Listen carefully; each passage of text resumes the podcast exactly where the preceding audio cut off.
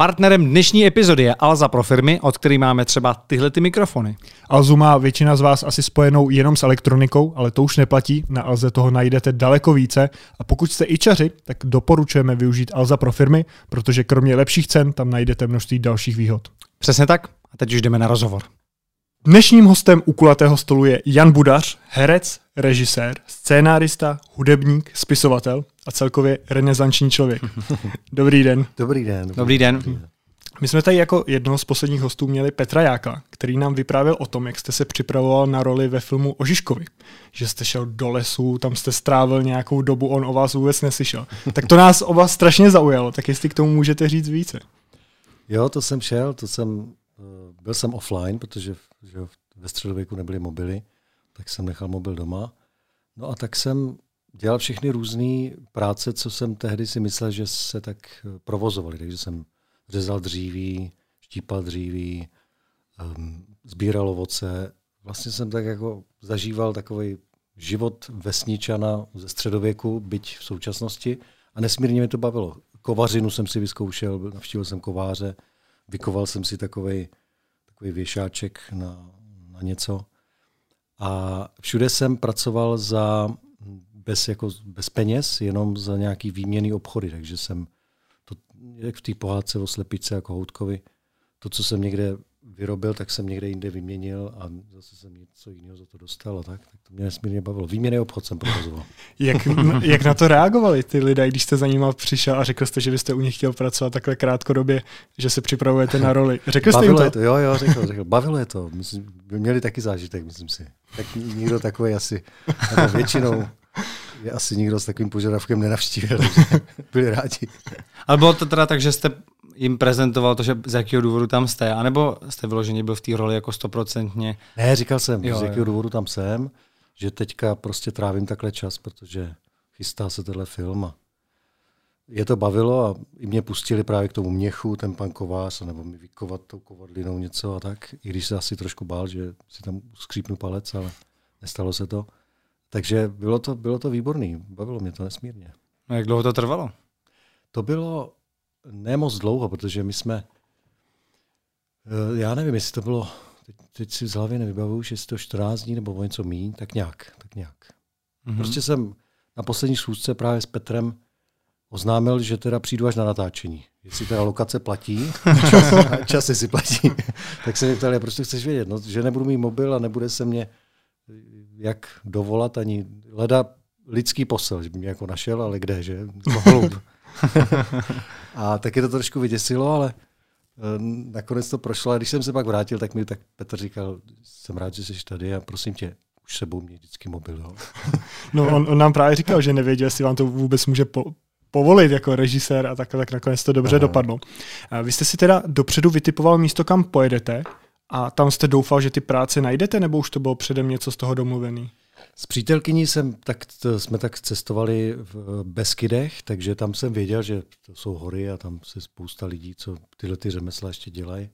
Takže jsem věřil, že, že to lidi bude bavit a ně, někam mě pustí. Takže jedna část toho byly ty práce. Bylo to i třeba, že jste přespával v divočině nebo tam v lese? Ne, ne, to ne. To, to ne. ne. To ne. Co, co nějaká vizuální proměna k té roli. Já jsem viděl, že jste si nechal narůst plnovoust. Šel jste někdy i kvůli roli dále, že jste třeba hodně zhubnul nebo přibral? Zatím nebyla taková role, takže to ještě nevím, jestli udělám, až něco takového přijde. Ale tam ten požadavek byl jediný jednoduchý. Nech to růst, jak to roste a vůbec to nestříhe ani nehol. Protože lidi se moc nestříhali ani neholili. tak jsem vypadal trošku jak bezdomovec. No a v čem si myslíte, že vám to pomohlo? Nebo pomohlo vám to v něčem? Takhle, když jste se jako vyloženě transformoval do té role? No mě to bavilo hlavně. To znamená, že jsem, že jsem si prostě zažil něco, co bych si jinak nedopřál. Takže to mě na tom herectví baví, že když člověk má nějakou takovouhle možnost něco takového zkusit, jen tak pro radost, pro chuť, s, ze zážitku, tak to je to, to je to hlavní, co já tam hledám. Ten zážitek, ten, ten proces toho, že, že, že člověk zažije něco, co je pro něho nový. A jste... Tak, takže to mě na tom nejvíc hmm. baví. Jste takhle v té roli i třeba na place, když uh, se přímo netočí ta scéna, ale, ale vy jste na place třeba mimo kamery? Zůstáváte v té roli? Já to, já to mám rád, ale já si myslím, že každý herec více-méně nebo jako zůstáváme v těch rolích, protože ono to jinak ani nejde a zároveň eh, člověk té roli zůstane, i když eh, se tak nechová třeba, jo? i když prostě pije kafe a mluví s kolegou, tak jakmile se děje ten proces toho té role, toho stvární té role, tak já tomu říkám konstelace. Ten, ten herec vstoupí do takzvané konstelace, což je z, z rodinných konstelací, jestli jste o tom slyšeli, tak to je taková technika terapeutická, která se hodně dotýká herectví, se domnívám. No a herec vstupuje do té konstelace s tou rolí a potom vlastně během celého procesu v ní nějak je. A je v ní i doma, je v ní, když spí, můžou se mu zdát sny. Ehm, a je v ní i tehdy, když eh, si nemyslí, že v ní je. Tak to je takový zajímavý proces, který pozoruju já. Ehm, někdo to může vidět jinak, ale já to, já to zažívám takto. Mně se to děje takto.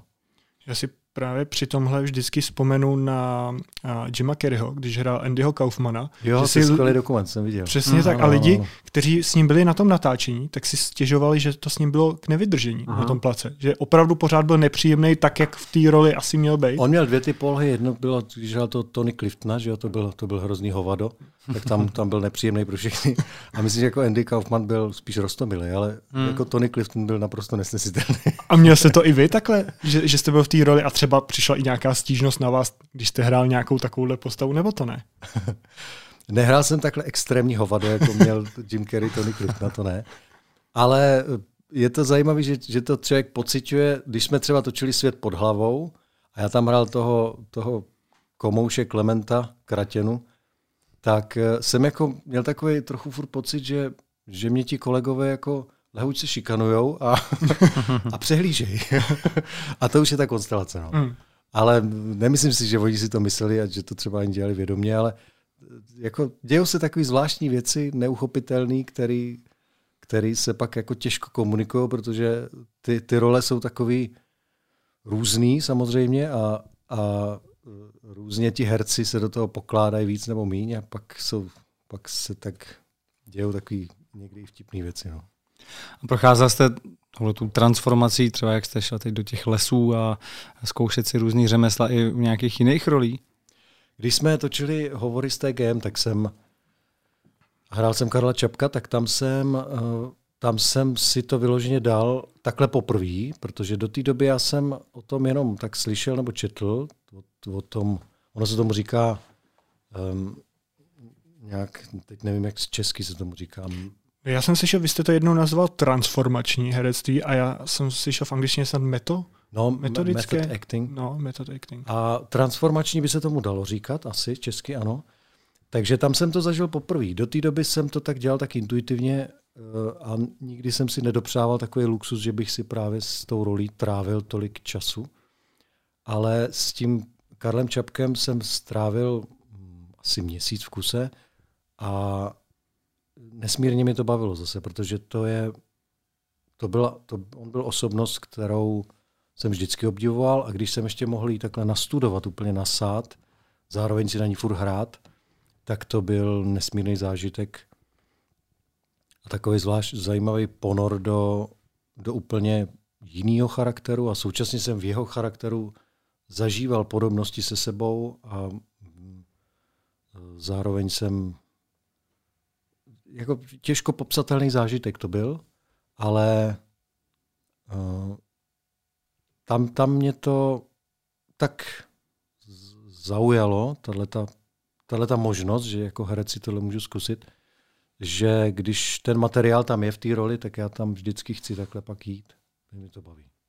Já si úplně jako v hlavě tak pořád přemítám, jak konkrétně to může právě tomu člověku na palce pak pomoct tou rolí. Jestli jsou nějaké věci, na které si pak vzpomenete během toho hraní a řeknete si, jo, tak to mám kvůli tomu, protože jsem udělal předtím tohle, tohle. A kdybych to neudělal, tak to třeba zahraju úplně jinak. To se nejlíp pochopí právě, když člověk zažije ty rodinný konstelace. Tam to je taková terapeutická vlastně takovej, taková forma terapie, kdy člověk si postaví takzvanou rodinnou konstelaci svoji, to znamená, že tam úplně cizí lidi figurují jeho otce, matku, sestru, babičku, i mrtví předky klidně, i klidně jako statek zděděný a popisují v té konstelaci, v tom jakýmsi divadelním představení, improvizovaným, že to není nějak zkoušený, tak popisují své pocity, popisují svoje jednání, popisují a zároveň se nějak chovají, začnou se nějak chovat. Někdo se rozbrečí, někdo, se, někdo začne nenávidět uh, tu osobu, já nevím, ať už otce nebo matku. A přitom nikdy v životě neviděli tu rodinu toho člověka, který si staví tu konstelaci. Je to dosud nevysvětlitelný, jako nikdo neví, jak to funguje vlastně, ale funguje to úplně s každým a na každýho. A toto se děje velice výrazně při tom našem povolání herectví. A já se domnívám, ať už vědomě tomu herci, ať už ví, že to takhle funguje, anebo nevědomě, i když neví, že to takhle funguje, tak se tam prostě objevují tyhle ty všechny souvislosti. To znamená, že tam se pak spínají úplně věci, o kterých by si člověk ani nemyslel, že se mu můžou sepnout. Právě díky tomu, že je v té konstelaci. No a tam je pak obrovské množství materiálu, s kterým se dá pracovat. Uh-huh. A jsou nějaké role, které jste vyloženě jenom zahrál, aniž by tam něco takového proběhlo? Že třeba na začátku, ještě než jste dokázal vlastně tohleto pochopit a než jste Já to beru tak, že to, je, že to je vždycky kombinace obojího. Já jsem vlastně všechny role jenom zahrál. Jo? A zároveň jsem všechny role, tak jako každý herec, a to je můj pohled na to teď, eh, jako nějakým způsobem vstupoval do konstelací těch rolí. Takže eh, obojí se tak jako mixuje dohromady a nemůžu vlastně říct, že by to transformační herectví z člověka udělalo tu postavu. To vlastně ani nejde, protože já furt budu já, ale zároveň eh, je pravda, že se děje něco víc, než když si člověk jenom hraje na, na něco, zvlášť když má nějakou postavu, která třeba existovala. Takže to je třeba člověk, který skutečně žil a o toto pak bývá intenzivnější. V zahraničí je tímto stylem hraní známý třeba Daniel Day-Lewis. Eh, zažil jste některého ze svých hereckých kolegů tady v Čechách, že by se takhle, takhle změnil pro roli? Eh, nevím, nevím. Asi, asi jsou moji kolegové, kteří to taky dělají, třeba o tom tolik nemluví, ale... Třeba takže... na place, že byste to zažil, že by se choval jako úplně někdo jiný, jako ta postava, uh, i mimo, mimo záběr kamery. Já, jak jsem říkal, já to beru tak, že herci, hercům se toto děje a ať už, a někteří herci s tím vědomě pracují, myslím, že já patřím mezi ně, a někteří herci s tím nepracují ve smyslu, jako metody nebo, nebo prohlubování toho procesu a zažívají intuitivně ten, ten text, ty situace a tu postavu. Jo? A nic není horší nebo lepší, jenom já jsem pochopil a mě to obohacuje, že ten zážitek, který já si dopřeju, ať už před tím natáčením, nebo během toho natáčení, to znamená, že se víc a víc pustím do té konstelace, čím více do ní pustím, tím je to tím to může být zajímavější nebo intenzivnější. Ale je pravda, že jsou i herci, který toto leká, že jako naopak je, je tohle to umí leknout a, a mají pocit, že ztrácí sami sebe, že najednou je někdo začne v nich žít, co nejsou oni sami. A to o tom právě krásně mluvil Jim Carrey v tom dokumentu a ten to myslím úplně dokonale zachytil, že on vlastně řekl, no když jsem takhle krásně mohl být Andy Kaufmanem, tak kdo vlastně je Jim Carrey?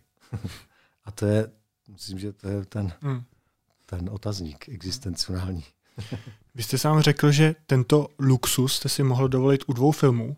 Je to tak, že třeba u nějakých projektů si to nemůžete dovolit i z časového hlediska? Eh, ne každý materiál té role to poskytuje, takže bohužel u nás české filmy zase nejsou tak pro mě zajímavý, že by tam tolik toho materiálu k tomuhle tomu typu eh, herectví bylo. Prostě tak to je, u nás se točí, co se točí a tak to, tak se to točí. No, a, já, vás, já pak k tomu něco dopovím. Aha. A já jsem vlastně začal až s tím eh, Karlem Čapkem, jo? Takže, to, to, takže jsem ještě neměl zase tolik příležitostí a tolik materiálu, hlavně tolik nabídek, který by to splňovali, tady tenhle ten, tuhle tu možnost si tohle vyzkoušet. Doufám, že se to ještě stane. No, mně třeba přijde, že přesně poslední roky, co jsou ty nejúspěšnější české filmy z pohledu třeba diváků, kolik přijde do kin, tak jsou ty vztahové komedie na jedno brdo. Já když to teďka vidím na Netflixu, tak všechny mi... růžový a mají podobný fond. Je to, je to jak přes kopírák, opakují se tam i podobní herci, název je vždycky, že muži něco, ženy něco. No, no, no. To je takový pochopitelný, protože ono, když natočit film, a to já teďka sám vím dobře, když produkuju Prince Mamánka jako svůj film, Eh, jako svůj debit, tak dát, fil, dát dohromady peníze na film je prostě kus práce, fakt jo. A čím samozřejmě víc herců, víc dnů natáčecích, tím dražší film to je. A aby se ty peníze vrátily z toho kina, tak na to musí přijít poměrně hodně lidí do kina. Takže když začne něco fungovat jednu sezónu, tak ti producenti prostě si řeknou, tak tohle fungovalo loni, tak to bude fungovat i letos. A když to funguje i letos, a pak ještě na přes rok, a ještě na přes rok, no tak to je trošku průser, protože se pak točí jenom to. Mm. a ty lidi zase jsou tak hodní, ty čeští diváci, že na to furt chodějí, což taky nechápu, ale je to tak. A pak se to dostane do takového zvláštního cyklu, který doufám zase, zase se někam přesune, no, protože uh, česká kinematografie bývala světová a je škoda, že to tak teď opravdu není. Mně to právě přijde. Proč si myslíte, že to teď tak není? Uh, už dlouhou dobu nebyl třeba úspěch moc v zahraničí českých filmů. Teďka byl naposledy teda Šarlatán v rámci jako Oscaru, který se neprobojoval dále. Co těm českým filmům nejvíce chybí? Já se domnívám, že tady toto, že ti producenti sází na jistotu a, a já to chápu. A tak to je asi ten hlavní důvod, řekl bych. No. Takže už ten prvotní scénář, námět?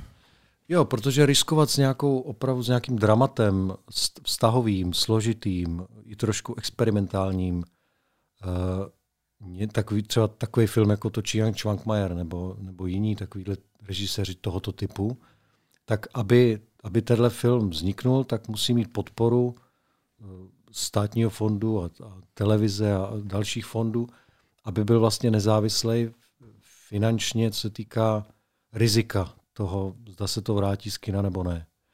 A přesto vždycky tam je samozřejmě ambice, aby to peníze vydělalo, protože prostě film je drahá věc. A tak si myslím, že to je proto. No. Producenti nechtějí riskovat a tak se točí pořád něco podobného, co už bylo. No a podle čeho vy si vybíráte role? Je to ten scénář, který určuje přesně to, co, jestli se vám to bude líbit nebo ne? Podle scénáře určitě, podle scénáře a podle, no, podle scénáře jednoduše. A režie v tomhle je taky roli, režisér, který to točí? Taky, taky, taky. Ale scénář je zásadní. No. Říká se, že co není ve scénáři, na plátně nebude a myslím, že to je pravda. No a nemůže se stát v rámci, ještě když to trochu vrátím k té transformaci, že scénář se vám bude líbit, pak vy byste řekl, že pro tuhle roli je dobrý, kdybych já se nějak transformoval, vyzkouším si takové věci, jako třeba jste se, jako jste si vyzkoušel u Žižky a během toho zjistíte, že tohle vlastně není pro vás, že vás to vůbec nebaví. I když scénář je dobrý, tak jestli se něco takového někdy stalo a případně jestli byste v tu chvíli pak třeba řekl, tak já to radši hrát nebudu.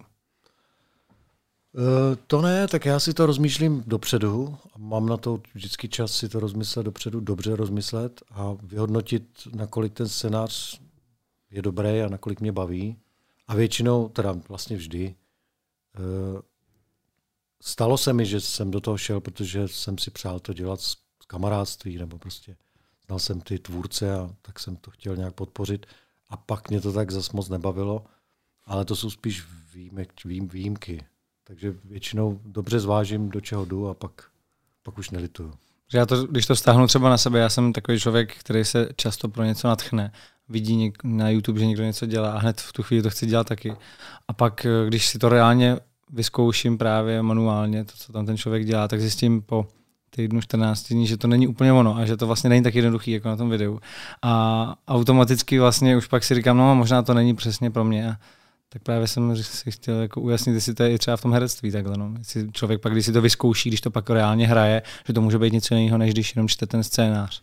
No to herectví je takový zvláštní povolání v tom, že člověk do posledních chvíli, dokud to neuvidí na premiéře nebo v televizi nebo kdekoliv, tak eh, nikdy neví, jak to dopadne, protože to, ten jeho výkon ovlivní mnoho dalších složek a to, jak nakonec vyzní, to, co tam předvedl před tou kamerou, je vlastně vždycky trochu dost velký otazník, ale to k tomu patří. No. Vy jste zmínil, že některé filmy potřebují třeba tu pomoc ze státního fondu kinematografie. Budete i vy žádat na svůj film? Od... Jo, jo, my jsme dostali podporu státního fondu na Prince Mamánka právě a teď už e, i s Českou televizí jsme se dohodli na koprodukci, takže e, ten projekt je na krásné cestě už, naštěstí. Vždycky to klepám, protože dokud není dotočeno, tak je to takový pověrčivý, aspoň já to tak mám. A Eh, chceme točit teďka na podzim, už bychom září, říjnu měli točit a premiéru máme už i naplánovanou a to je na 15. září 22. Eh, hmm. Už takhle dopředu se plánuje ta premiéra. Je to běžný? Jo, to je běžný. No. To se tam zařadí do takového plánu a tam to už pak figuruje a, a je to. A může se s tím asi ještě pohnout, ale eh, distributor to tam má okýnko a řekne, tak tady má volno, tak můžete mít premiéru. Když se vrátíme ještě k tomu Žižkovi, jaký je Petr Jákl jako režisér? Petr Jákl je obdivodný. Já ho obdivuju za prvé jako producenta. Teda. On, on, to, co dokázal jako producent teďka víc než jako režisér, je pro mě úplný majstrštyk, protože on vlastně, jeho film ještě nikdo moc neviděl a on už se stal velkým producentem. To je prostě jako velký příběh. A e, jsem moc zvědavý, jak se mu povedl ten film, protože jako ten, ta ambice byla obrovská a uh, věřím tomu, že, že šel jako, že ta cesta nebyla snadná, takže mu fandím, doufám, že bude spokojen a, a i diváci a, a že to očekávání, který je obrovský taky, jak to dopadne ten film, tak že, se, že, že to dopadne dobře. No. A jako režisér byl výborný. Eh, moc mě bavilo. Mě celé to natáčení velmi bavilo. Velmi mě to bavilo. No a když můžete srovnat třeba právě natáčení Žižky jako velkofilm a už takovou, řekněme, rádoby jako uh, ve snaze hollywoodskou produkci s těma ostatníma českýma filmama, které jste předtím točil, je tam nějaký zásadní rozdíl? Kromě toho, že tam hrajou jako uh, cizí herci. Je tam rozdíl, tak rozdíl je v, těch, v tom budgetu, v těch penězích určitě i v tom servisu různým a tak. Ale teďka jsem točil s Petrem Horkým, eh, jsme v takovým režim dů dělali můj film nebo můj scénář. Vítěz se to jmenuje, takový kraťas. Jsme si říkali, že si uděláme radost. Takže vlastně velice nezávislý projekt, eh, víceméně z přátelství. A já jsem se na tom, mně, mně tam došla krásná věc, že, že člověk, když točí film, tak ve své podstatě za stolik nezáleží na tom, kolik tam má karavanu a kolik má všeho a kolik má peněz a to. Vždycky jde o nápad, vždycky jde o to vyprávět příběh, vyprávět příběh tak, aby to někoho bavilo se na to dívat. A jestli se to natočí, tak jako jsme to udělali my v domě po prarodičích, na zahradě a v tom domě, na jednom místě, anebo se procestuje půl světa, tak eh, ve výsledku je nejdůležitější, aby to bavilo diváky, aby to bavilo i ty tvůrce hlavně. Naopak, ono to může mít pak větší váhu, že jo? Když, když někdo dokáže vlastně jako s, řekněme s nulovým budgetem prostě natočit něco, co lidi baví, tak bych to ocenil víc než ten druhý, který do toho dal stovky milionů dolarů. Uh, jo, a já, já už mám takový respekt vlastně k jakýmkoliv dílu filmovému, protože mě nesmírně baví filmy a jako filmař prostě já to já se neustále vzdělávám v sledování filmu, takže uh, já mám vždycky respekt ke komukoliv, komu se to podařilo. To znamená zaujmout diváka na dvě hodiny, na hodinu a půl, jakýmkoliv vyprávěním. A těch možností není nekonečně, těch různých situací, o kterých se pořád dokola točí.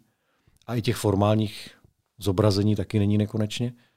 A přesto se pořád daří různým skvělým režisérům přicházet s nějakýma věcmi, které jsme ještě neviděli na plátně. A to jsou, to jsou mety, kam se dívám.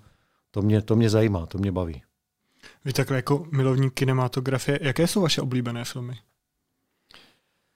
Těch je obrovský množství. Já mám jako, mě po každou chvíli natchne nějaký film, dobrý, když ho vidím, ale určitě já mám moc rád takový ty starý mistry, jako je Hitchcock, nebo Johna Forda jsem objevil nedávno, to je americký režisér, který natočil asi 137 westernů nebo filmů. Málo se o němu nás ví. A to byl prostě skvělý režisér. Jako, točil velmi lehce, tak jako úplně. On říkal, že to pro něj není žádná práce. Režírovat. to, mě, to mě pobavil. A věřím mu to, věřím mu to. A ty filmy, dokonce na YouTube si jich je asi, já nevím, čtyři zadarmo ke zhlednutí celý jsou tam. A jsou výborný, prostě jsou výborný. On točil westerny jako, jako, jako reální filmy. To mě na to nesmírně bavilo. Že nejsou tak jako stylizovaný a příliš přehrděnštilí nějak takový.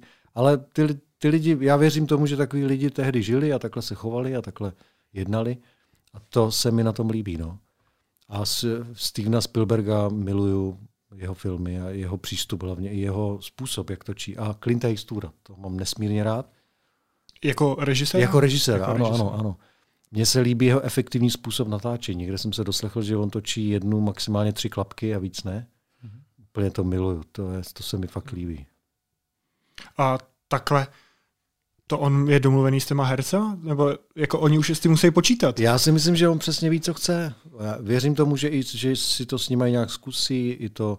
A sám jako herec ví, že většinou nejlepší klapka je ta první. Prostě já si to jako herec myslím taky, že ta, hmm. ta první klapka je taková něčím nejzajímavější, nejvíce podobá tomu, co si tam člověk přeje zachytit a to je to, že to teď vzniklo. Jako. Jo? Jako, že to je teď vznikající přítomný okamžik. Takže mm, nevím, co, možná i úspora času ho k tomu vede, že prostě je mu 90, přes 90 už, takže se prostě nechce už zdržovat. Co nejvíc filmů ještě ne, ne, ví, že co potřebuje, to tam má, jde dál. To se, to se líbí. Je pravda, že jeho filmy mám taky hrozně rád. Co třeba David Fincher? Sledujete od něj? Jo, jo, moc se mi líbí, moc se mi líbí jeho. Určitě. Guy Ritchie mě nesmírně baví. Mm.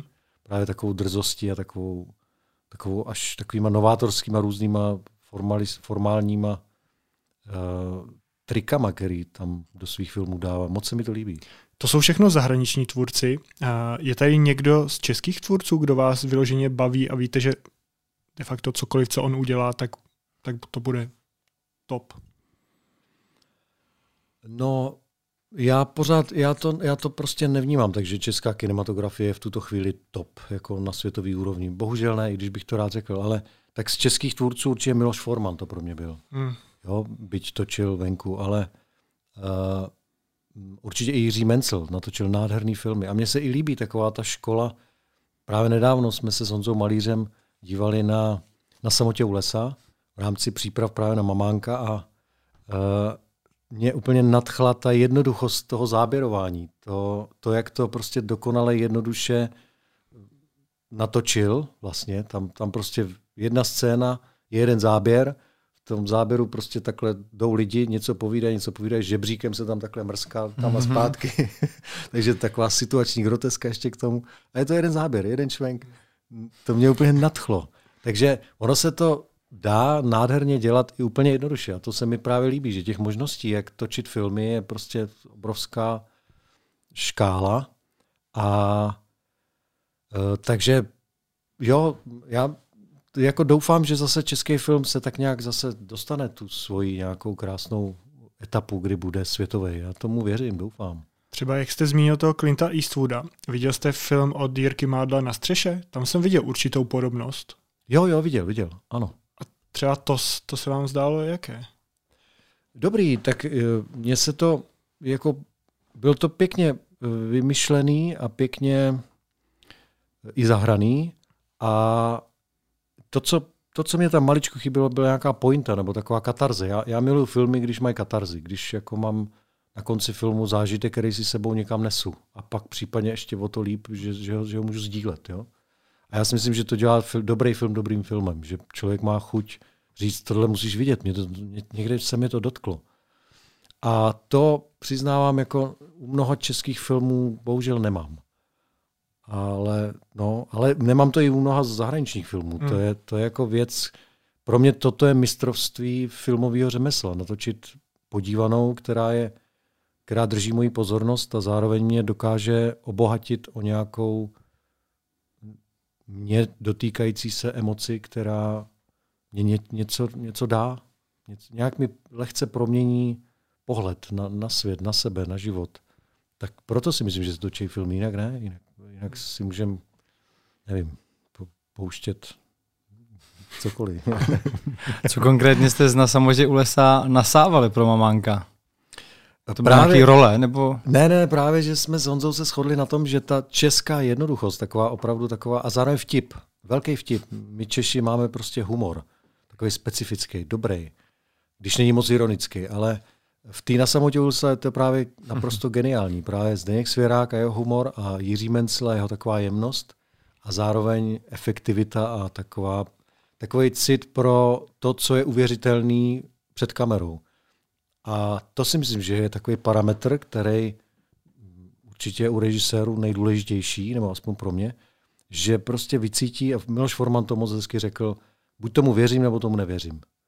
Tenhle parametr. Jo? Takže buď v tom záběru, co se tam odehraje, tomu věří všemu, anebo tam je něco, čemu nevěří. No a pak je potřeba to ještě upravit, aby, to, aby tomu věřil všemu, protože to je princip filmu, že my se díváme jakože na realitu, která ale realitou není, je to celý umělý, ale máme uvěřit tomu, že toto je život, že to, to se teďka odehrává před našimi očima. Takže nás na tom Sonzou nadchlo právě ta jednoduchost, taková jednoduchost a humor. Tak to jsme se tam velmi tomu smáli. Jak jsme zmiňovali ještě toho Finchera, tak já jsem byl dokonce na rozboru toho filmu 7 a tam se právě rozebíraly různé scény, fakt se to jako každý, každou minutu zastavovalo a byl k tomu nějaký výklad, jak to jako zamýšlel a jak to jako dopadlo. A právě jsem si i říkal, jestli opravdu to takhle režisér zamýšlel, anebo to v tom pak nějaký jako experti našli, že hm, to určitě myslel takhle, přitom reálně to mohl být náhodný záběr. Jasně. Tak jestli... Já myslím, že našli, jako z větší části, ale jo. něco určitě mu zamýšlel, to je jistý. No jasně, tak je pravda, že uh, kameraman nebo režisér, který má před sebou toho kameramana, tak by měl vlastně jako každý ten záběr přesně mít v hlavě a nemělo by tam, takhle, pokud tam bude něco, tak to tam mělo být z nějakého důvodu a pokud to bude navíc, tak... Přesně tak. My, když teď chystáme toho mamánka, prince mamánka, tak já doufám, že tam spousta vrstev a spousta takových jako věcí, které já ani nebudu zamýšlet, je tam stvárňovat, si ten divák najednou řekne, aha, to tak pěkně zl, takhle zapadá do sebe, že to, to musel určitě vymyslet. A může se stát, že to jsem to tak vůbec nevymýšlel ani nevymyslím. A to se mi na tom právě líbí, že ty filmy pak si žijou svým životem a ty dobrý filmy, a, ale i ty špatný. Tak a, a lidi si v tom pak nacházejí významy a, a vrstvy, který už jsou jejich, než toho tvůrce.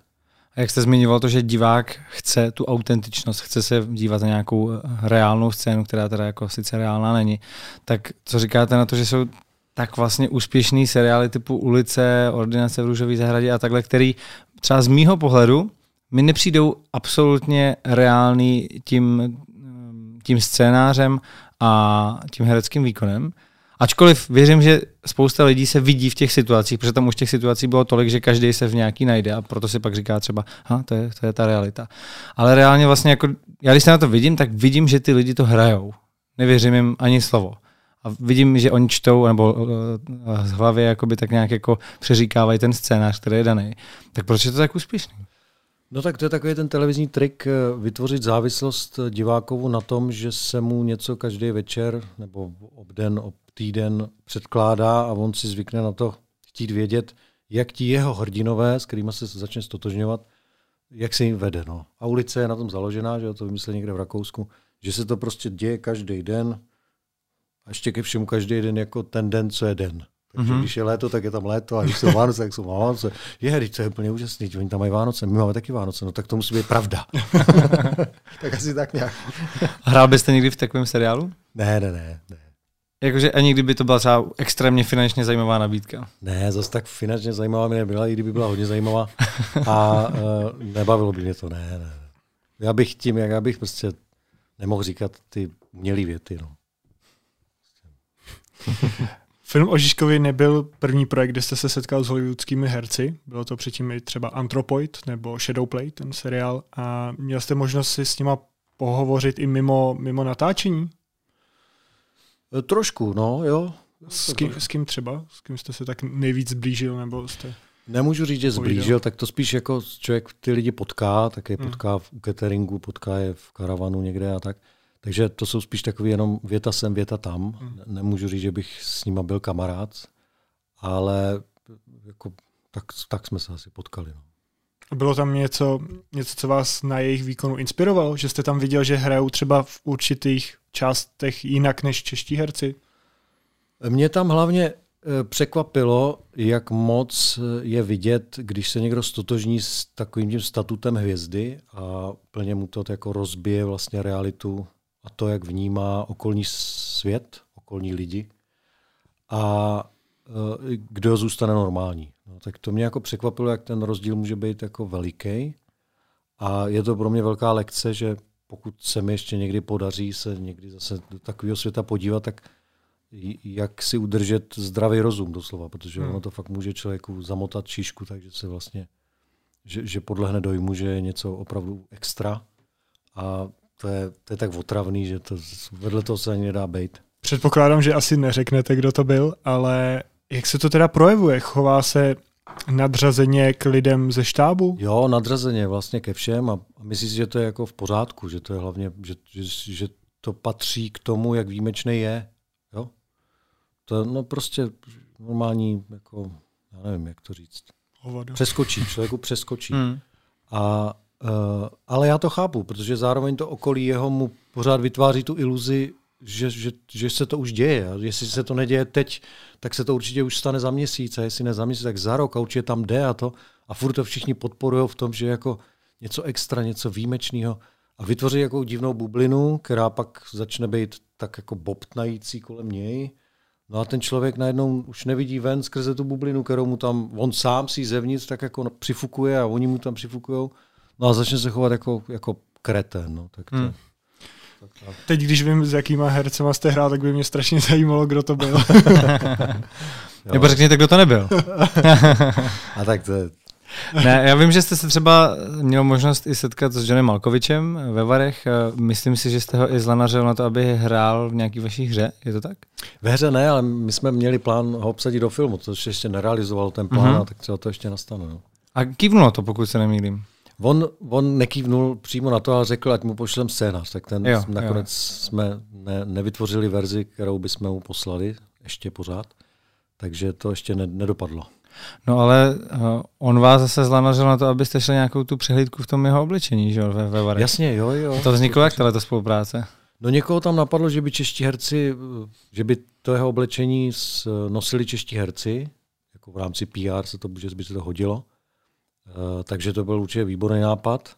uh, a tak jsme tam nosili to oblečení, no. tak takhle. Někoho tam napadlo, už nevím koho. A vy jste v jednom z předchozích rozhovorů, asi než k tomuhle tomu došlo, říkal, že je to vaším snem si s ním zahrát. Takže předpokládám, že pokud ten scénář bude, tak tam budete hrát i vy, abyste si s ním zahrál. Určitě, no tak to, to, to, to, to je mým snem, no to, to jo. Když jste zmínila ty hollywoodské herce, kterým to třeba vlezlo trošku na mozek, ta sláva nebo ten úspěch, a pocitoval jste někdy i třeba v malé míře něco takového u sebe? Vy jste držitel čtyř českých lvů, tak třeba jo, když jste získal ten toho prvního. Určitě, musím říct, že ono opravdu ta zkušenost jako takzvaná sláva je vlastně nepřenosná, takže člověk, když je 22, 3, 4, ve chvíli, kdy já jsem se dostal nějak k filmu, díky tomu, že jsem spolu napsal Nudu v Brně a byl u toho, že teda vznikne nezávislý film, kterým jsem hrál hlavním roli, protože jsem tak si přál hrát hlavní roli ve filmu, až jsem se tak nějak všechny kolem trošku ukecával, aby jsme natočili film. A což se podařilo. A to je trošku takový americký styl? Třeba Matt Damon s Benem Affleckem si hmm. taky napsali vlastně film, za který fakt dostali Oscar. Jo, jo, jo, já jsem pochopil, že to je tak nějak moje cesta. No. Já v ní pokračuju. Tak teď jsem taky si napsal Prince Mamánka, teďka jsme s Petrem Horkým taky natočili něco, co jsem napsal. A mám velkou radost, že jako scénárista, byť jsem o to neusiloval, tak se mi začíná dít, že jsem dostal teď první zakázku jako na scénář, že mě oslovil Kuba Červenka, můj koproducent na, na Mamánkovi, který je zároveň režisér, jestli bych pro něj napsal scénář. Tak to je poprvé, co mě někdo zvenku dal, vlastně oslovil mě tady s, tou, s touhletou zakázkou. A mám z toho radost samozřejmě, protože já jsem, já jsem neplánoval být scénáristou. Já jsem byl scénáristou z takové nouze, protože jsem chtěl hrát hlavní roli ve filmu. A tak zdá se, že moje cesta, je to taková moje cesta, kdy já jsem hodně autorsky zaměřený a baví mě vymýšlet příběhy a, a mám rád i psaní, protože píšu i knihy. A, um, ale abych se vrátil k té otázce, tak já jsem to zažil, jo, jo, já jsem určitě to zažil, protože člověk, když se najednou dostaví do, do toho jakýhosi světa filmu a, a rolí a, a jakýsi slávy český, tak eh, já jsem na to, ale na to nemůže být nikdo připravený, si myslím.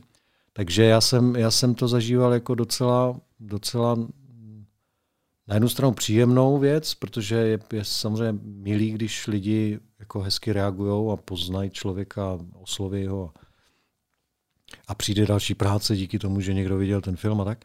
A na druhou stranu jako takový zásah do, do svojí osobní zóny. Jako ta, ta pozornost očí, která je opravdu jak jako, jako má, má svoji tíhu doslova. Ona je gravitační, má, má jako gravitační sílu, kterou člověk zažije jenom tehdy, když se pak pohybuje po prostoru a ulicema a vnímá ty pohledy. Jo? Protože já znám rozdíl, když jsem žádný pohledy nevnímal a pak jsem je najednou začal vnímat, ale aniž jsem se tam díval, že tam jsou. Tak to je taková divná věc. No. Člověka to jako, nebo mě to prostě někde tak se dotýkalo uvnitř a, a musel jsem si vytvářet různé takové obrany a, a, a takové jako masky, který jsem pak, s kterými jsem pak chodil do společnosti a tak. A určitě jsem na mnoho lidí mohl působit jako arrogantně, nebo jako, že, jsem si, že si o sobě moc myslím a tak. Vůbec o tom nepochybuju, že toto, možná to je do teďka, že to někdo si to myslí, ale uh, já si myslím, že to už jako snad doufám, mám nějak za sebou, no, že, to, že jsem to nějak zvládl. a ty masky, ty obrany, můžete říct, co to bylo? Jak si to máme představit, co jste si vytvářel takhle kolem sebe? Uh, to už asi nevím, jako takhle dopodrobna. Spíš je to takový, takový pocit, no, takový pocit, jako že jsem pod dohledem těch pohledů a nechci být. Jo? Tak tahle ta situace vytváří potom takový vnitřní, takovou vnitřní neuvolněnost, kterou jsem určitě zažíval a byla na mě určitě znát a cítit a v komunikaci cítit a tak.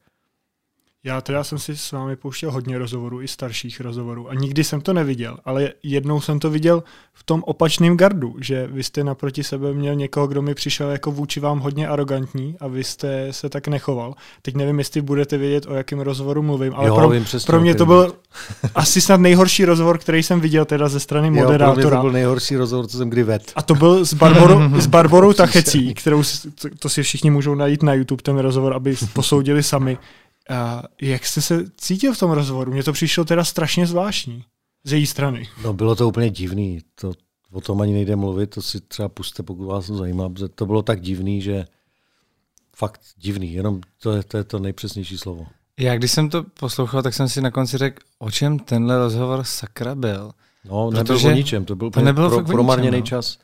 A hlavně jsem se jako zaměřoval na ty otázky, kterou, který pana, paní Tachecí eh, podávala a mně přišlo, že se vlastně ptala na všechny věci, které zjistila asi tak minutu předtím, než jste, se, než jste začali natáčet někdy v maskérně a takhle. A říkal jsem si, jaká teda byla ta její předchozí příprava, neříkám, že se nepřipravovala, ale jakože tu vlastně dala úplně na stranu a pak se pak jako tak improvizovala spíš na základě toho, co se dělo pak během toho rozhovoru a těsně před ním. A opravdu jsme tak jako kroutili hlavou všichni, když jsme si to pouštěli ještě několikrát a, a říkali jsme si, že opravdu jako tenhle rozhovor, o čem to bylo. A vy jste to teda jako ustál dobře. Já asi ve vaší roli bych nevím, co bych udělal, ale určitě bych nebyl furt s úsměvem ve tváři. Ale bylo hezky vidět, tak vy jste tam pak přešel i trochu do útoku, nejenom do obrany, když už jste jí to trochu vrátil. No. no, no to... A bylo to opravdu jako s čistým štítem ten rozhovor? Nebylo tam něco, že proběhlo mezi tím? Ne, ne, ne, to bylo všechno bezvadný. Já jsem se ještě ujišťoval, jestli po telefonu, když jsem dostal tu nabídku přijít na ten rozhovor, tak jsem se ptal, jestli, jak mě paní Tacheci vnímá, že bych nerad s ní jakkoliv tam bojoval, jestli, jestli ona se na mě těší a jestli si přeje si se mnou povídat.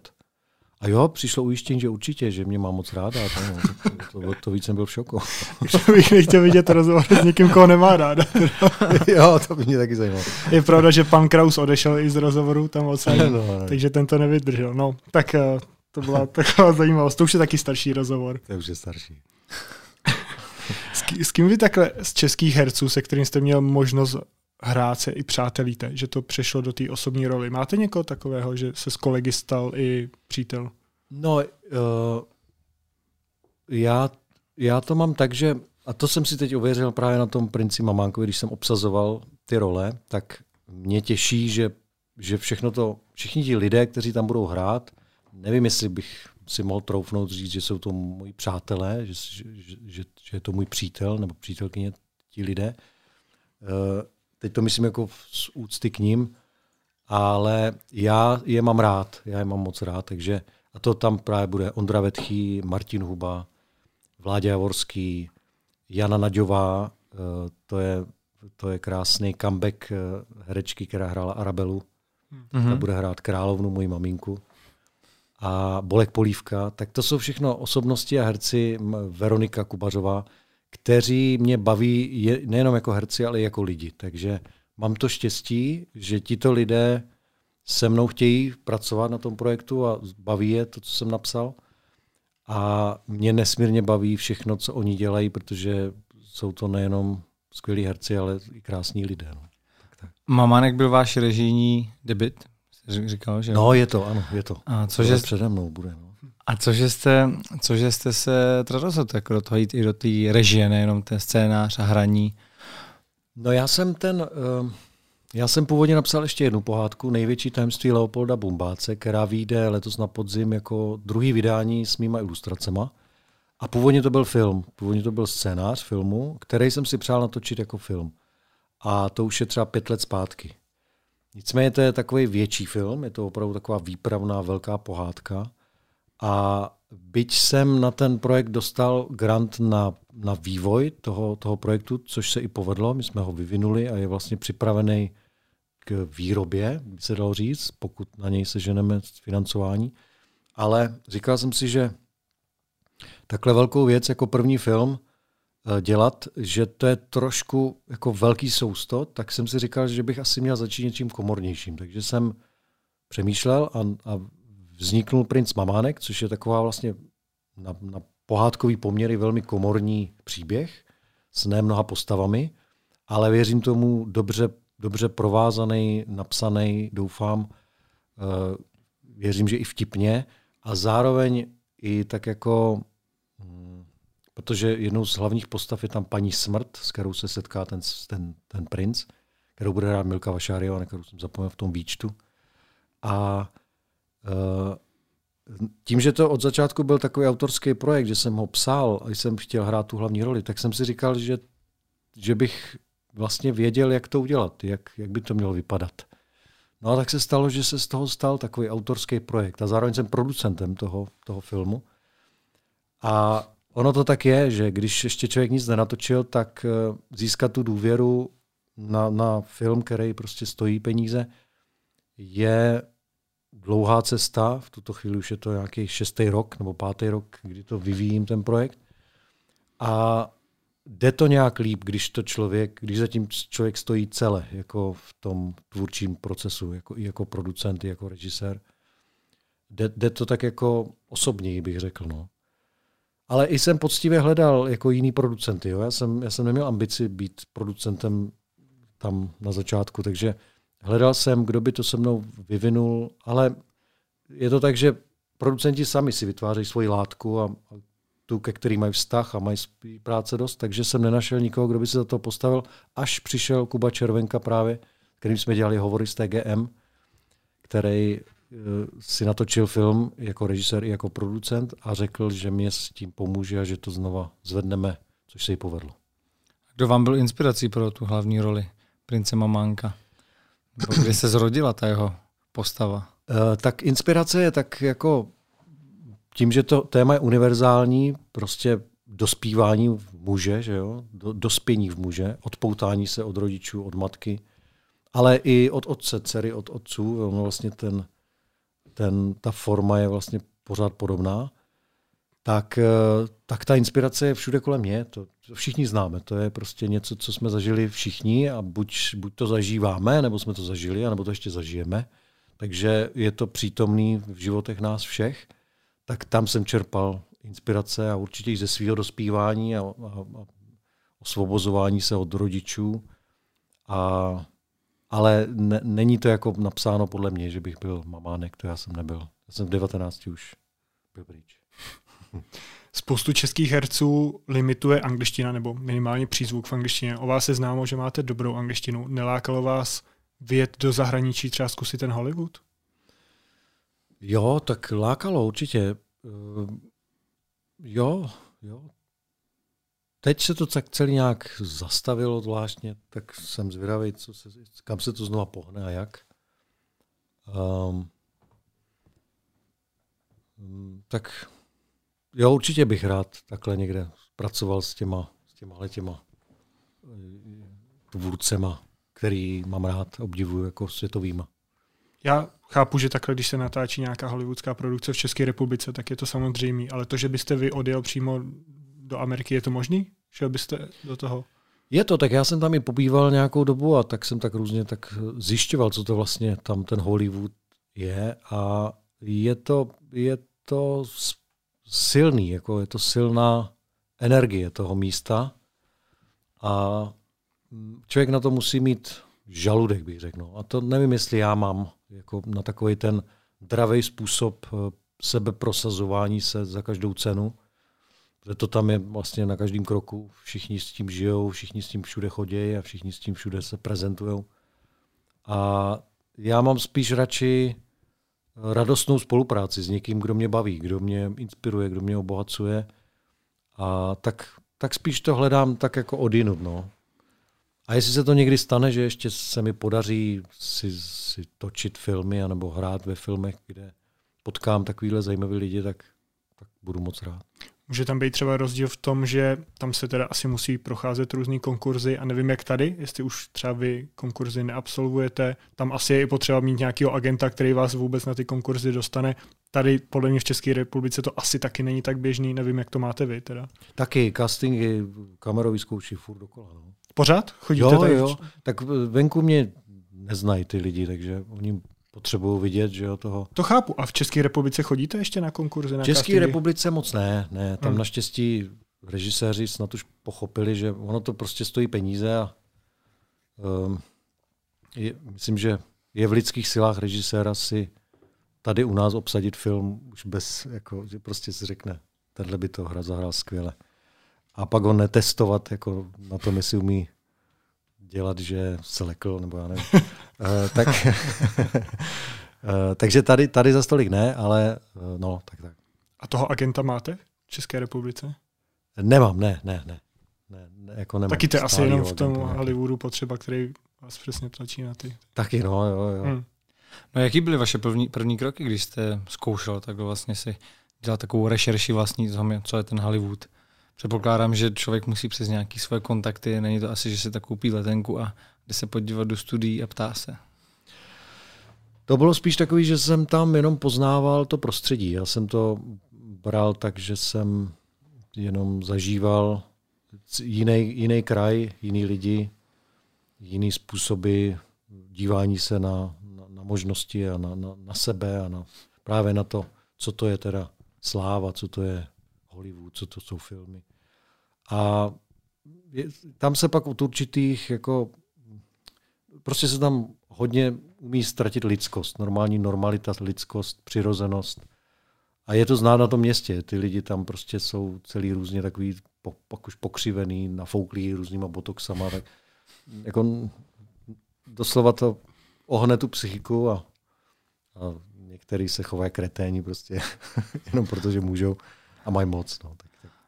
no a co třeba lidi, kteří od nás to dokázali, napadá mě hned Karel Roden, tak uh, samozřejmě teď nechci říkat, abyste, abyste říkali, jaký, jaký on je, ale jestli i tyhle ty lidi vlastně by v tom nějak třeba mohli pomoct, jestli prostě je to váš nějaký známý, který by pak třeba řekl, jo, prostě pojď, já ti zařídím, že můžeš tam hrát taky se mnou, když se tím, když si budeš líbit. Jo. Případně ten Petr Jákl, že, který má spoustu kontaktů. Tak třeba jo, já nevím, no, tak zatím jsem to tak nějak ne, neskoušel se jich ptát přímo takhle otevřeně. Třeba, třeba jo, nevím to. Musel jste někdy v určité části vaší kariéry bojovat s nějakou škatulkou hereckou, že si vás zařazovali do určitého typu rolí? Já jsem se docela nedávno vlastně došlo u mě k takovému zvláštnímu prozření, že jsem si celou, celou tu svoji kariéru hereckou jsem si tak jako namlouval, že opravdu to tak není, že ty lidi by byli tak hloupí, že by jako si toho člověka stotožnili s tou rolí. Prostě normální rozumný člověk ví, že herec zahraje roli a vůbec to neznamená, že ta role je ten člověk. Ale pak jsem se setkal s tolika reakcema lidí, a doteďka se setkávám s tolika reakcema lidí, kteří mě v životě neviděli, nepotkali, jenom mě viděli v nějakých rolích a ty úplně jako přesvědčivě jsou, nebo jsou přesvědčený o tom, že, že to tak určitě je, že jako bych to nemohl tak dobře zahrát, kdybych aspoň trošku toto nebyl. Třeba taková svině, nebo takový idiot, nebo takový, takový já nevím, eh, kdo všechno. A to, to mě jako šokovalo, musím říct. Já jsem, já jsem asi měl o lidském druhu jako mnohem vyšší mínění, než, než jak ve skutečnosti lidský druh vnímá realitu, nebo já nevím, tak hmm. jsem to to, no. Tohle je vlastně jedna strana mince, že oni si myslí, že jste takový, a druhá pak je, že někdy to i vyžadují, abyste takový byl. Třeba se to stává u herců, kteří hrají komediální role, že ty lidi po nich chtějí, aby byli pořád vtipní, i když jako v reálném životě nejsou. Určitě, no. No je tam prostě, je to, je to jak s šatama. Já to se na to dívám velmi jednoduše, je to jak s šatama, šaty dělají člověka, takže když si člověk vezme prostě montérky a chce jít do parlamentu a chtěl by tam měnit politiku, tak prostě to nebude fungovat. Ať může říkat sebe lepší věci, ale nebude to fungovat. A je to takhle banální, jako mít na sobě jenom kus látky, který vypadá jinak než jako jiná látka. Tak, jo, a tak, takhle jako takhle jednoduše naše receptory fungují v, v komunikaci a ve vnímání sebe sama a i ve vnímání lidí, herců a jejich rolí, eh, tak eh, no, prostě jsem se s tím smířil už, že to tak je a už to nebudu dál se s tím trápit. Já si myslím, že třeba tohle takováhle věc, eh, ten příklad s tím parlamentem třeba, že to chce čas, protože máme tady že jo, třeba Bartoše, který má takový jako extravagantní účes, který rozhodně nezapadá mezi, mezi český politiky nebo mezi typického českého politika. A v začátku na to možná lidi koukali skrz prsty a dneska už eh, to třeba ani jim nepřijde divný, prostě časem si na to zvykli. Jo, Takže možná i ten člověk v těch monterkách by tam časem si vybudoval nějaký jméno. Možná, možná. Úplně litu, že jsem zmínil slovo politik. Vůbec bych, vůbec bych tam nechodil jako diskuzí. takhle v té herecké kariéře pamatujete si nějakou roli, kterou se odmít a zpětně vás to mrzí? Že pak ten film nemu, nemusel vypadat ve scénáři dobře, ale na plátně nakonec ano? Uh, mrzí mě, že v Šarlatánovi původně jsem měl dělat právě kamerovky na jednu takovou větší roli v tom filmu kterou jsem právě, protože jsem chtěl hrát nějakou ještě jinou z toho z roli v tom filmu, tak jsem Agněšku poprosil, jestli bych mohl dělat kamerovky na jinou roli. A vlastně jsem automaticky asi vypadl tady z tohohle toho přemýšlení, že bych zahrál tam tu jinou. A tak to mě trochu mrzí, protože ten film mě moc bavil a hlavně práce s Agněškou mě vždycky nesmírně baví. A tak to je jediná, jediná věc, a jinak, jinak ne. A díváte se pak na filmy, ve kterých hrajete? Jo, jo, mě, já, já miluji filmy, tak já, já, to, já se na dívám vždycky rád. Já vím, že právě spousta herců pak má třeba problém jako se dívat sami na sebe, že tam vidějí ty chyby, který třeba samozřejmě nikdo jiný ani ne, nemůže vidět a, a ten sám herec je tam opravdu vidí. Tak je vidím, ale víc mám rád filmy a víc mě baví a jsem zvědavý vždycky, jak to dopadne a jak to postříhali, jak hudba tam je a jak celý film funguje. Takže mě to baví se vždycky podívat. A je premiéra poprvé, kdy to vidíte? Většinou jo, jo, jo. No a jak jste na tom třeba s improvizacema? Eh, je to tak, že si třeba měníte části scénáře, že vám něco jde líp přes jazyk, anebo se striktně držíte toho, jak to scénárista a režisér dali dohromady? Je to různý. Někdy režisérům to vyhovuje, že se tak trošku improvizují ty situace. Někdy už ten scénář prošel takovým sítem toho všeho vývoje a tak, že už se opravdu ustálil na takřka perfektní formě. Eh, je to různý, takže to je, to je případ od případu a režisér od režiséra či režisérky to mají jinak. Někomu vyhovuje víc to, někomu to. A stalo se vám někdy, že jste třeba něco zaimprovizoval v hlavě, vám to znělo strašně dobře a pak režisér přišel, hele, hele Honzo, co děláš? Drž se scénáře. ne, ne, to ne, ale No ale tak párkrát jsem pozměnil text, nebo jednou jsem, nebo se Zdeňkem Svirákem to bylo, když on mi říkal, Honzo, říkej to, jak je to napsaný, ono je to dobře napsaný. To psal Zdeněk Svirák. A on, on píše skvěle. A měl pravdu. Na vašich webových stránkách, kromě vaší prezentace samozřejmě, je i taková zajímavá část, co jsem nikde neviděl. A to je, že si lidé můžou upravit vás, přidat vám klobouk, brýle a tak, a tak dále. I emoce. I, I emoce. Jak vás to napadlo? To byl nějaký nápad toho, mm, Sherwood se jmenují vývojáři webu a to byl, myslím, jejich nápad. Takže oni, oni to takhle vymysleli.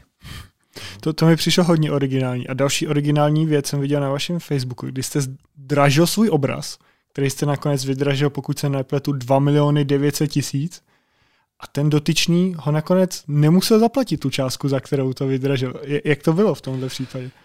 No, to se můžete podívat, když by vás to zajímalo na mém Facebooku. Eh, je to, ještě to tam furt visí, má to hodinku, je to dražba vlastně v přímým přenosu, kdy já jsem udělal takový jednoduchý pravidla, že jsem do obálky napsal cifru, za kterou jsem si myslel, že se vydraží můj obraz na konci té dražby.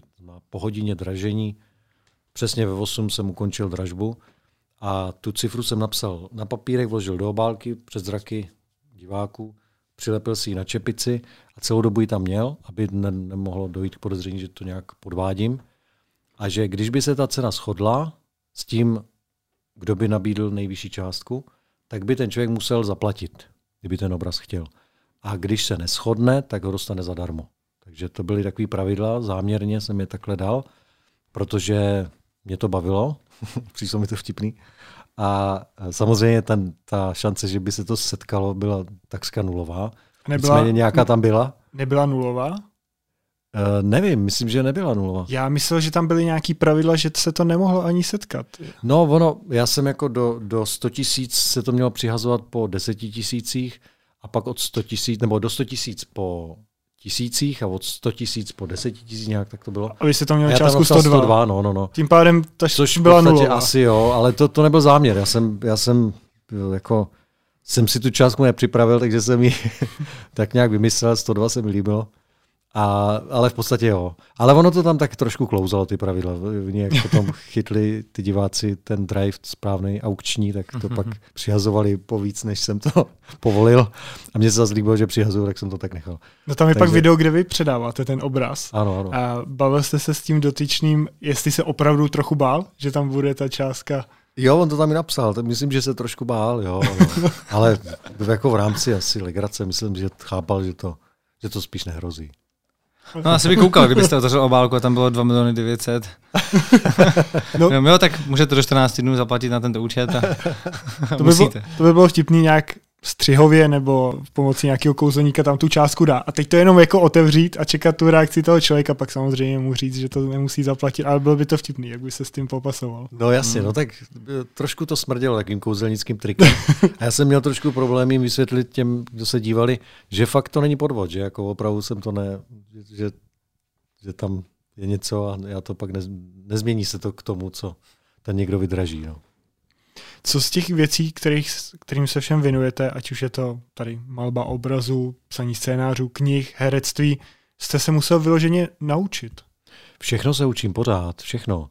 Dneska jsem třeba začal poprvé malovat plátno olejem. Dlouho jsem si dával na čas, protože tomu mám velký respekt. Takže doteď to byly akvarely a dneska poprvé jsem vzal ty oleje a začal to tam šmrdlat. A mm, kromě toho, že jsem zažil nádherný zážitek s tou vůní, s tím, jako ono se to fakt tím, je to celý mastný, teď to tak jako zvláštně voní. A hlavně ta technika olejová se nemění ty stovky let, co vznik, co už existuje. A to je něco nádherného, že se člověk opravdu dotýká toho, čeho se dotýkal jakýsi mistr někde, Da Vinci, já nevím kdo všechno.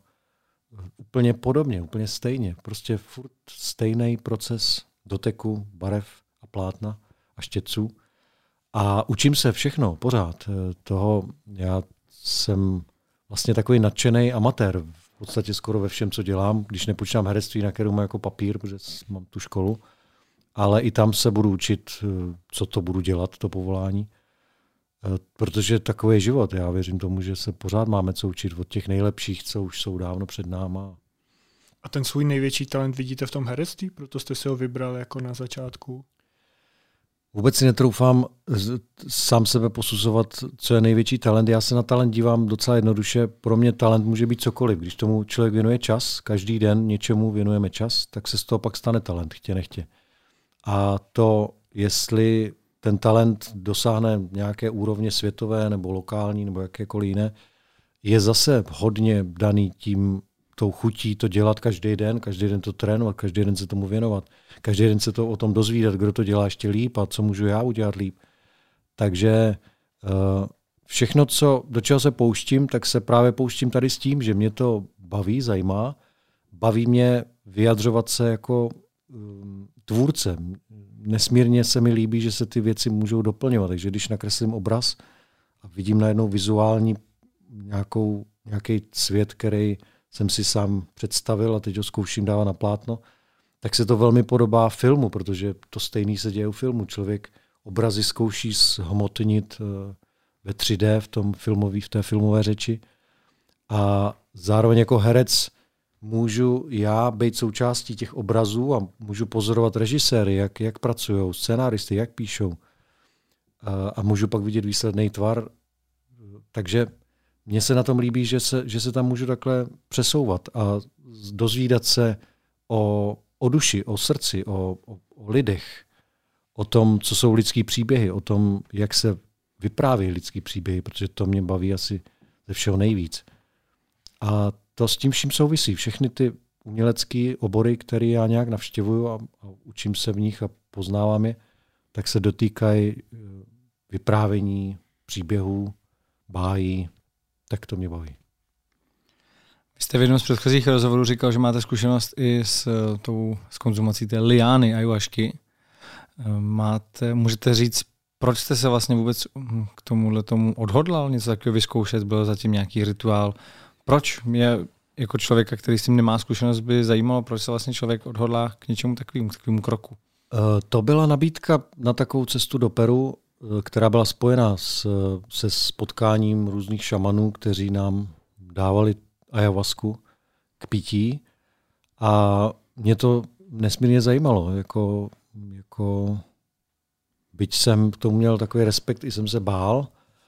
A ne, jako právem, protože on hmm. je to opravdu docela silný zážitek pro tělo i pro psychiku. Ale je to, doporučil bych to všem, je to něco, co člověku rozšíří určitým způsobem vědomí o, o sobě, o tom, v čem žijeme, o tom, co je realita. A bylo to, bylo to dobrý, no. Já jsem o tom pak i napsal takový článek, který, pak, který teďka vyjde v eh, knize Snílek, kterou chystám k vydání. A, takže dobrý to bylo. Doporučuju. A jak byste popsal ten zážitek, že člověk pozná to, v jakém prostředí žije, co to je, realita? To je prostě pro mě, já jsem si to tak nazval, to je takový setkání s úplně jinou, jinou civilizací, nebo jinou, jiným, jinou bytostí. Je to, je to opravdu bytost. Taliana je živá, naprosto svébytná, existující bytost, která tady na této planetě žije, má své vědomí, velice obrovsky inteligentní, má svoji spojitost s pralesem, vlastně s životem, ze zemí, jako takovou ze země koulí. A člověk, když ji dostane do těla, tak chtě nechtě se dotýká tohoto vědomí. Takže se setkává s jakýmsi vědomím a inteligencí, která obrovsky přesahuje. Ale obrovsky, to je jako naprosto ne, nezdělitelný slovy, to se dá jenom zažít. Takže se pak dějou, děje se všechno možné. Vize, uvědomění, hlasy promlouvají, hlas i té ayahuasky člověk může slyšet jako, jako té bytosti, jako když s ním opravdu rozmlouvá. A e, ona vyčistí to tělo, doslova, to znamená, že člověk se i vyčistí všemi kanály a všemi otvory, co má, co má v těle. A vyčistí mu to i, i tady ten mozkový aparát, to znamená představy, myšlenky, představy o sobě, představy o životě, minulost, budoucnost. Těžko popsat jako slovy, ale tak nějak, takhle hmm. to je asi nejblíž, jak bych to popsal. Uh, my jsme tady měli několik hostů, kteří říkali něco podobného a taky vlastně říkali, že to doporučují. Přesně no. tohle to samý řekli, hmm, doporučují všem si myslím. No. Že to... jo, jo, no a máte nějakou zkušenost ještě třeba s jinými psychedeliky? Kdyby se to dalo s něčím porovnat? Něco, co je třeba uh, srovnatelný a zároveň ne tak vzdálený jako odjet do Peru nebo, nebo přivolat si šamana sem? Nemám. S těma přírodníma dalšíma, jako, jako jsou ty různé kaktusy a tak, tak to nemám. Můj největší zážitek je tady s tou ayahuaskou. A uh, no, takže nemám. Já jsem se dočetl, že jste odmítl nabídku účastnice Stardance. Třikrát. Třikrát dokonce.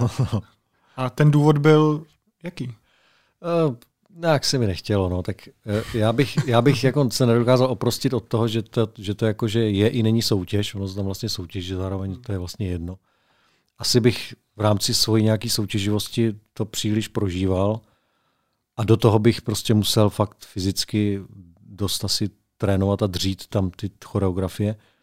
A to se mi jako nechtělo. Ta kombinace mě nevyhovovala. Kdyby to bylo takový, že opravdu tam fakt o nic nejde a jenom si zatančit.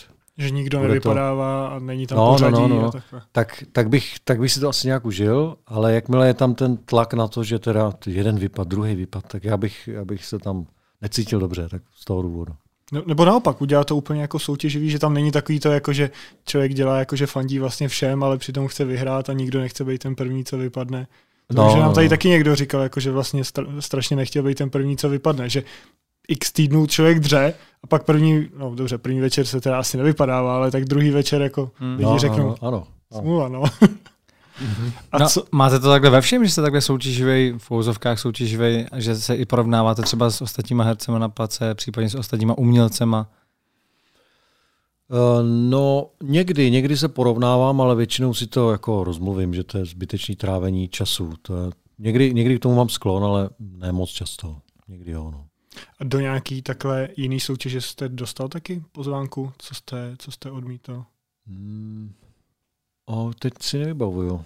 To možný, ale už jsem to zapomněl. Nebo je možnost, že Stardance někdy přijmete budoucnu? Já už myslím, že to snad ani se netočí, ještě furt pokračují. Jo, furt, já, furt já myslím, že, že, že, další bude. No jo, teďka zase oznámili mm, další, další já účinkující. Měl, já tam měl vymyšlený skvělý číslo, že bych tam jako, protože miluju Michaela Jacksona, je, tak jako takový takový, um, takový hold jeho umění, bych tak jako po svým si nějak zpracoval nějaký jeho pohyby do jeho hudby.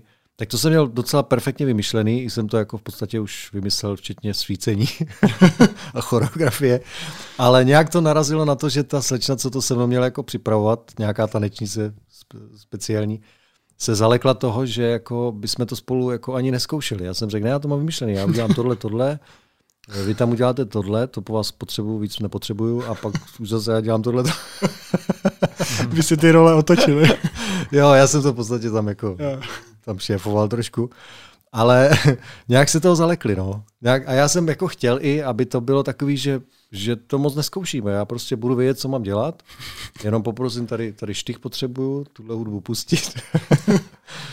a jdem. tak jak Michael Jackson, když měl tu, tu své slavné vystoupení tam toho Billie Jean, jak dělal ten moonwalk mm, poprvé, tak něco podobného jsem si představil, že bychom si tak jako zahráli trošku jako v rámci takového holdu jemu. Ale neprošlo to, nějak to prostě neprošlo. No. To já jsem si zrovna říkal, že pokud byste nějakou soutěž přijal, tak by to byla Stardance, protože třeba jak popisujete toho Michaela Jacksona, tak to by možná víc sedělo do toho tvoje tvář má známý hlas, což si zase myslím, že to by asi vás nelákalo, tenhle typ soutěže. Moc ne, protože jako obdivuju všechny ty výkony, ty maskerské výkony, to je neuvěřitelné, ale já prostě mám pocit, že většinou ty originály jsou lepší než to, co, jo, při vší úctě jako k těm, a to všichni jsou tam prostě fantastický. Ale uh, tak jako si říkám, proč tím trávit čas, když už to bylo tak pěknou jednou nahraný a natočený jako ta, ta písnička. Jak mě to nepřijde smysluplný. No. Tak, tak asi tak.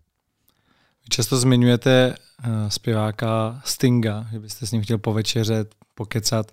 Dokonce jste zveřejňoval i sen, který se vám o něm zdál. Uh, v čem vás tak fascinuje? Je, je vaším nějakým vzorem? Uh, já si myslím, že bychom si nějak rozuměli. Dokonce něk, někdy mi lidi říkají, že jsme si nějak podobní, takže možná i v tom mě baví, že, že v něm vnímám určitý typ jako podobný. A moc se mi líbí, mně se líbí jeho, jeho texty, prostě jeho tvorba se mi moc líbí. A jako člověk se mi líbí. Jako, myslím, že by mě bavilo s ním a doufám, že i jeho se mnou, tak já nevím. Ale jo, jako je to fajn, fajn chlapík, řekl bych. No. A co sledujete tím zveřejňováním těch snů? A jak vybíráte ty, který zveřejníte? Protože tam, co jsem viděl na vašich stránkách, zveřejnění máte jenom čtyři. Uh-huh. No, teď už jo, protože já jsem tím, jak se blíží vydání té knihy Snílek, uh-huh. tak já jsem vlastně všechny sny už tam tamtud mhm. odstranil uh-huh. a výjdou v té knižní podobě. Takže tam zůstaly už jenom čtyři. A uh, já jsem tam psal všechny texty v různých jako žánrů, od povídek, reportáží, básní, úvah i snů, záznamů snů. A to, který uveřejním, tak to nevím, to já, já nad tím zase tolik nepřemýšlím. Jako když mě ten sen přijde zajímavý dějově, že prostě mě, mě bavil a stihnul jsem si ho zapsat, tak ho tam dám, tak, tak se tam objeví. Takže asi to je ten parametr, že mě jako baví jak jako film, jako když prostě najednou zajímavý obraz filmový, jako když zažije člověk ve snu. Takže to, co tím sledujete, si myslíte, že by to prostě vaše fanoušky, diváky mohlo zajímat, že, že to je zase nějaká forma příběhu, kterou vymyslel váš mozek a který jste nenapsal rukou vy? Mně se, mě se sny, mě sny fascinují. Něco jako Jan Schwankmer to říká moc hezky, že sny jsou jako vlastně velmi podobný filmový řeči, protože ve snu zažijeme střih, když to v životě ho nezažíváme. Hmm. Ale ve snu jo, ve snu se krásně stříhá ze scény na scénu. A je to komunikace s podvědomím, respektive naše podvědomí nám tím říká zprávy o nás, o tom, co, co žijeme a jak to žijeme. Takže to, i z tohohle důvodu mě fascinují sny, jako takový záznamy jiných světů sebe sama. A zároveň je to taková návštěva toho oceánu tmy, do kterého vždycky si jdeme lehnout. Každou noc se tam jdeme uložit a tam se koupeme. Mm-hmm. Já mám teda takhle vždycky problém, když se mi něco zdá si to zapamatovat, že se ráno probudím, pamatuju si jako pár detailů a uplyne půl hodiny a hned na to zapomenu. Máte to tak, že si to musíte hned zapsat? To se musí hned zapsat, jinak, si to, jinak to zapomene každý. To je, to je přirozený. No. Co kdyby se vám zdal nějaký, jako, nebo jsou sny, který tam ne, nenapíšete? Jako, že nějaký zvláštní typu, nevím, cokoliv jako zvláštního. Nedávám tam všechny sny, určitě. Já vybírám, vybírám ty zajímavý. A je to vyloženě, co se vám zdálo, nebo to rozvíjíte potom, aby, aby to bylo pro toho Vyloženě, co se mi zdálo. zajímavější? Když tam je napsáno sen, což bude i v té knížce Snílek, bude tam sen, aby bylo jasný, že toto vzniklo ze sna, tak je to záznam toho, jak se mi to zdálo. My, jak jsme se tady bavili, tak jsme jenom zmínili slovo politika, vy jste hned řekl, že se o tom bavit nechcete. A na rozdíl od jiných herců mi přijde, že se k tomu ani nevyjadřujete, nevyjadřujete ne, také veřejně. Zajímavé proč vlastně to takhle máte? Že vůbec nechcete třeba říkat, jaký, jaký máte na určitý pro mě, věci v Pro mě cokoliv, co se týká politiky, není ničím jako životodárná výživa. Takže jakýkoliv zprávy, jakýkoliv řeči politiků nejsou pro mě ničím životodárnou výživou pro uši a pro, pro systém můj. Vůbec ničím. Je to takhle jednoduchý. No. Takže a já se rád živím tím, co mě obohacuje a co mě inspiruje a co mě baví. Máte to tak, že to úplně jako filtrujete a nevolíte, nebo volíte, ale ty zprávy filtrujete? Já to úplně filtruju. Eh, volit mě víc a víc jako nebaví, naopak si přeju, ať už konečně začnou mít volební právo i děti, což po ženách je další krok, doufám, že se to stane snad brzo. Takže já jsem iniciátorem Mezinárodního dne volebního práva dětí a nezletilých 8. dubna.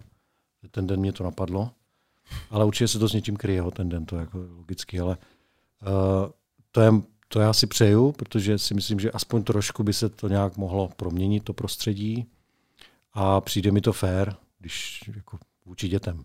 Jakože by to nebylo nijak věkově omezený. Prostě nijak. od té doby, co... Co by chtěli. Co by chtěli, prostě, že... Děti by volili, až by chtěli.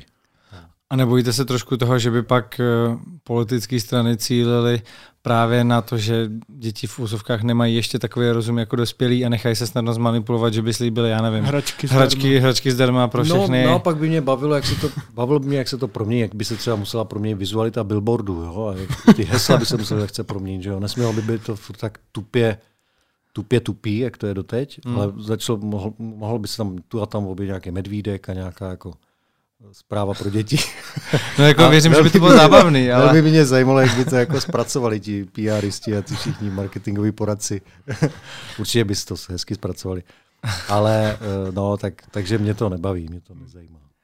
No a vy jste zmiňoval jako jednoho ze svých eh, vzorů Matthewa McConaugheyho, který teď se netají tím, že zvažuje, že by kandidoval na guvernéra Texasu.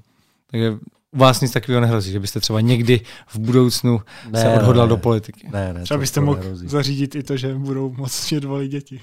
Nehrozí, ne. Já si myslím, že tam v tom prostředí ten zdravý rozum si zachová opravdu málo. Kdo jsou to jako výjimky z toho množství lidí, kteří tam tím prostředím projdou.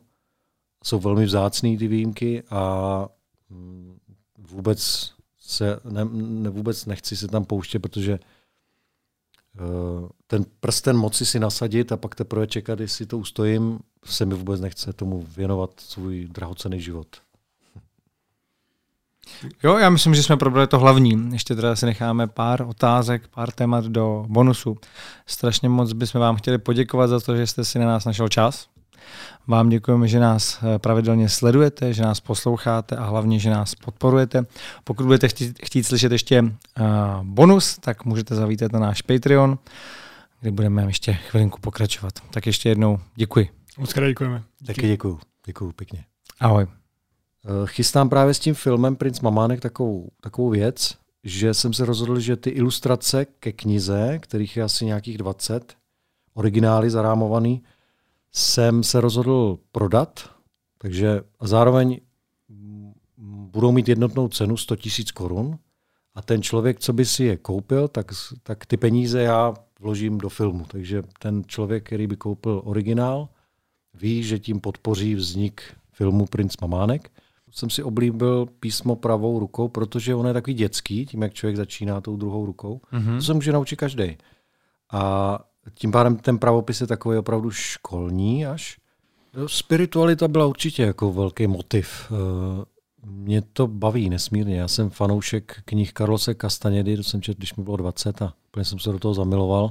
Pro mě to nejsou báje, pro mě to je reálný život. Hmm. Já si myslím, že čarodějové existují a mezi náma běžně chodí a jenom o tom nevíme. Ve filmu Krakonoš a Ližníci vystupují budaři. Tam se na, ně, na nějaký lidi tam z bud, co bydlí v Krkonoších v Boudách, nahoře na hřebenech, se na ně pokřikuje budaři, budaři. Změnilo se pro vás něco v herecké kariéře po tom, co jste dostal třeba prvního českého lva nebo i ty další? Já jsem tam v podstatě němou roli, kromě jedné věty, kterou jsem tam řekl. Ale jakmile by psali něco, co by mě uráželo, co by se mě dotýkalo, tak okamžitě budu žalovat všechny redakce a tyranizovat to, co třeba právě dělali Libušce Šafránkový nebo dělají i teď.